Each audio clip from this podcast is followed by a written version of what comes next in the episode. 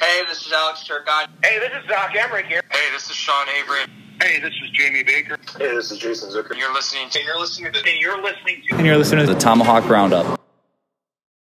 So this is Frank Zaroski at the Tomahawk Roundup here with JT Comfort of the Colorado Avalanche. JT, how are you today? I'm good. Thank you for coming on. Yeah, no problem. Yeah, so growing up in the Chicagoland area and being a part of the Central Division now with the Colorado Avalanche, what is it like going into the United Center as a player growing up in that environment, if you will? Yeah, it's always fun to play in Chicago, especially like in front of friends and family, and um, you know you get to see the national anthem from the stands as a kid, and to play there is always a lot of fun. Yeah, so the Avs went really far last year, knocking out the Calgary Flames, the number one seed. How do you continue that success going into next season and go even further? Uh, I mean, we're still a young group and growing together, and you know each year taking another step. And uh, we, we added some good pieces this year. It's going to be a, a fun season. Good to good division to play in. Going to be real tough, but um, you know we're we're just focused on improving on la- on last year.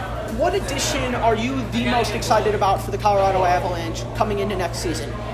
Uh, I mean, we we made a lot of good moves. Obviously, getting Kadri was big and.